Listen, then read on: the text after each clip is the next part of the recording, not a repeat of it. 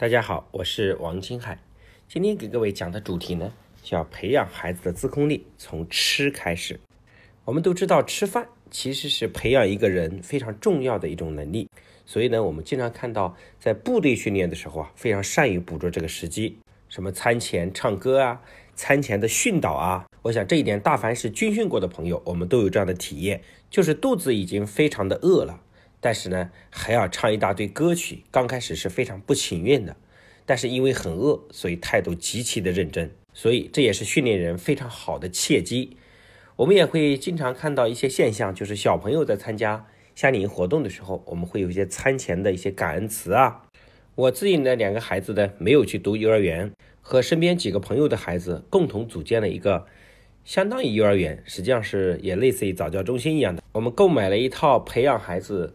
阅读能力的软件系统，从两岁到三岁开始，已经在家庭中自己来培养孩子的整个阅读和热爱学习的能力。我每次看到他们这几个小孩子在一起的时候，都有一个餐前的感恩词。孩子在吃饭这件事儿上变得非常的严肃和认真，大家都开始比谁的碗里吃的一滴不剩。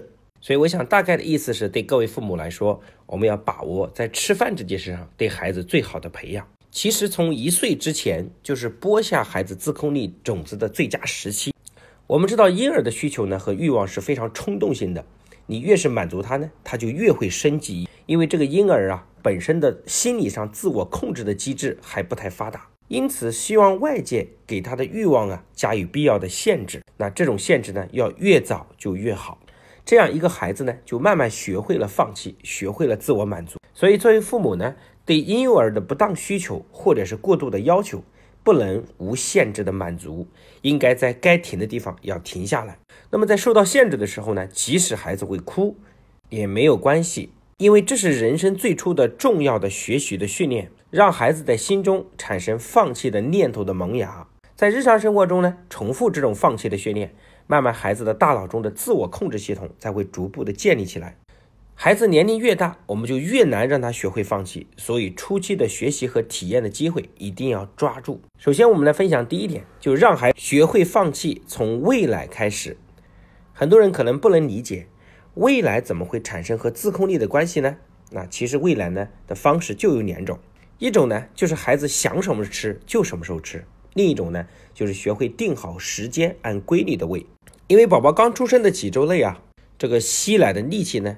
的方式都非常的笨拙，而且呢，刚才是乳汁的分泌量也不多，那么孩子一饿呢就会哭，所以未来的频次要非常的高，那这是没有办法的事情。所以在这个时间呢，最好的方法就是孩子想什么时候吃就什么时候喂。可是，一般过了这个时期呢，如果还是一要奶就喂的话，这时候就有问题了。这样呢，就会让大脑中自我意志力的中枢的发育缺乏必要的抑制刺激。从而养育出任性的孩子，所以尽管喂奶这件事很小，却不容忽视。所以妈妈要开始采用一些规律的喂奶法，很多时候啊，就能断了孩子想要什么时候立马就能得到的念头，从而在让孩子吃奶的这件事上逐步学会放弃和忍耐。那么很多人问说，那隔多长时间喂奶比较好呢？一般来说啊。婴儿吃一次奶以后，如果吃得很饱，在三到四小时啼哭，那就表示饿了。一般这是一个标准。如果一到两小时就饿了，那么你就需要探究一下原因，是不是刚开始没喂饱的原因啊？当然，这里也需要注意的是，因饿了而哭的孩子呢，也不能让他忍太长的时间。如果超过了忍耐限度呢，这时候就不是训练，而是给压力了，同时也会给孩子留下心灵的创伤。所以，形成规律性的喂奶呢是必要的。但是这个训练的过程也不能过于严酷。第二个方面，我们要讲的就是让孩子要学会吃出自控力。心理学研究表明啊，自控是所有大脑活动中最消耗能量的一项。为了保持这种能量，大脑不愿意为你提供充足的能量去抵制诱惑、集中注意力和控制情绪。所以，身体能量是自控力生理的能量场。为了保证大脑自由自控活动所需要的生理能量。我们需要采用各种各样的合理的方式进行补给，不然呢？当我们自己体验、我们感受过，当我们的血糖含量很低的时候，我们大脑呢就会考虑短期的感受。这时候呢，大家有没有发现人内心就会很急躁？做事呢就会非常的冲动。所以，我们发现，在孩子吃这件事上啊，是训练自控力的一个非常好的途径。当然，我们放眼望去啊，今天的孩子吃饭啊，真的是一个大问题啊。非常多的孩子啊，没有养成吃的好习惯，尤其是隔代喂养的情况就非常的严重。孩子吃不好，基本上有是由大人担心决定的。一般大人会担心两样事儿，第一个呢，就是吃东西的时候把身上吃脏，所以干脆就自己喂了。第二个呢，又担心孩子吃没吃饱，所以孩子呢中午没好好吃，下午又想办法给他安排。还有就是在吃饭的时候发生各种矛盾，让孩子有各种各样的情绪。导致在孩子吃饭这件事上留下了非常多不好的体验。那么我们该怎么样才能让孩子吃出自控力呢？第一点呢，就是要孩子做到到点就吃。所以我们要切记，就是孩子在正餐的时间如果不好好吃的话。那么过了这一餐，中间的时间我们就不能无节制的让孩子吃食物。很多父母总是担心孩子饿着，如果你能做好这一点的话，孩子对下一餐就会非常的重视。如果你中间不停的喂的话，孩子心里想，反正中午不好好吃，或者是正点不好好吃，还有下一餐。所以一般孩子三餐不好好吃的最重要原因就是中间有人不停的给他满足。各位，其实我们知道啊，人呐饿一个礼拜其实是没什么事的。人如果不喝水呢，可能寿命只有两天。人如果不呼吸空气的话，可能只有一一两分钟。但是如果人不吃饭的话，一般一个礼拜也没什么大事儿。所以，大凡孩子到点不好好吃，就是因为没有饿着。台湾一个非常有名的培训师叫于世伟老师，我记得以前他讲过他训练他女儿的故事。他发现每个放学之后呢，孩子呢在上面看动画片，结果父母吃饭的时候，孩子不好好按时吃，最后下来的时候呢，妈妈又重新给他热一遍。他发现这个现象呢，问题非常严重。有一次，他跟他太太开始精心策划，他们把这个活动叫“春风行动”。吃晚饭的时候叫孩子吃，孩子就没有下来。然后两夫妻把所有吃的全部吃光，把冰箱也清空。结果到了八点钟，孩子懒洋洋的下来的时候，以前呢都是父母给他热好，结果打开冰箱发现都没有吃的。女儿不能理解，就问妈妈说：“妈妈吃的呢？”妈妈说：“没有啦，刚才叫你吃你不吃呀，吃完了。”女儿不可思议说：“啊，吃完了！”所以当时就非常不开心的开始返回楼上。结果到了十点、十一点呢，还有孩子跑下来的声音，估计还是真饿了，但是找不到任何吃的。这一切呢，父母都看在眼里。结果到了凌晨四点钟，这个孩子呢，突然跑到了爸爸妈妈的房间，摇着妈妈的手。女人呢，毕竟是心软啊，那时候估计已经饿极了。然后于老师一把抓住他太太的手，说：“关键时刻绝对不能松懈。”最后妈妈就说。孩子，天快亮了，等着吃早饭吧。结果女妈妈呢，毕竟是心软呐。到了六点钟呢，到厨房做早餐。结果一到厨房，吓了一跳，有个人就拉一手拉着刀，一手拉着叉，等在厨房，心想这一顿绝对不要错过。从此以后呢，只要到了叫了吃晚饭的时间，孩子就放下一切，咚咚咚就跑下楼来吃饭了。每个动物生下来呢，吃是它的本能，而今天我看到很多孩子呢，从小的训练中，连这样的本能都被失去了。你会经常看到在小区里啊，爷爷奶奶追着孩子，拿着一碗饭在后面追，说小宝宝再吃一口。然后你看到的现象是，这样的孩子都养得不太健康。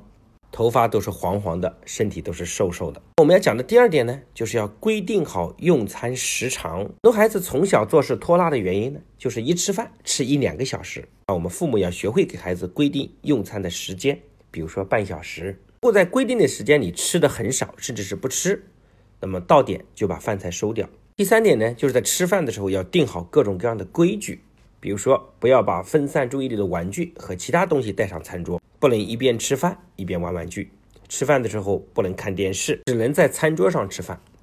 没吃完不能离开餐桌，把碗里吃得干干净净，不能挑食，不能用筷子在菜里翻来覆去。各位，这些都是非常重要的品质，尽管是生活的小事，但是却影响了孩子一辈子。我在参加一个朋友的七十大寿的时候，还没开席，我看到家里的孙子辈就开始。把自己喜欢的菜往自己的碗里夹，而且身边的父母呢，很多还视而不见。我就在想，这样的家族呢，下一代是不够优秀的，至少是缺乏家庭最起码的教育。而且作为爷爷的长辈呢，也笑笑笑笑说没关系，孩子嘛。我当时还在想说，如果有一天我过七十大寿的时候，我会是什么场景？子孙满堂都坐在身边的时候，我想肯定是先我要讲半个小时我们家的家规和家训。因为这种过寿啊，应该是培养家风一个最好的时机。当然这些规矩呢，当然这些规矩定下来之后呢，父母也同时做好榜样。那今天的课程呢，分享就到这边。留给各位的作业呢，就是要在吃这件事上来训练出孩子的优秀品质，同时来培养。孩子的自控力。我们后台有家长留言说：“王博士，我们可不可以把你的课带到我们的孩子班级和学校，把它甚至带到我的更多的地方？”我想这个非常感谢，因为今天这个课程为什么有如此广泛的传播呢？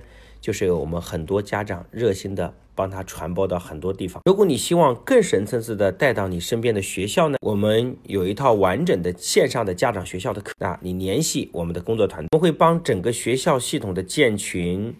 打卡布置作业都是非常完善的。我们去去年大概帮助了上百所学校做这样的家长学校，反馈都非常好。首先承诺没有任何的商业行为啊。同时我还把我自己非常好的课程呢，做成了双师的视频课，在全国各地的线下都有人被培养成这个双师课的带导老师，然后组建一个二十人到三十人的家长群体，在线下组织研修。他们通过一周一次课的两个月的实践的时间，把所有听过的道理把它实践到行为上来。这个课程呢也是免费的，但是我们为了让大家更好的学习呢，它是交班费押金的方，就是每个人收两百块押金，八次课学完押金就全部退。如果学不完呢，你们的班级把这个作为班费自己来处理。大家如果希望帮助身边的朋友的话。也都可以来申请参与这样的活动，所以非常感谢大家的热心的帮助。那今天这节课呢，就讲到这边，谢谢大家。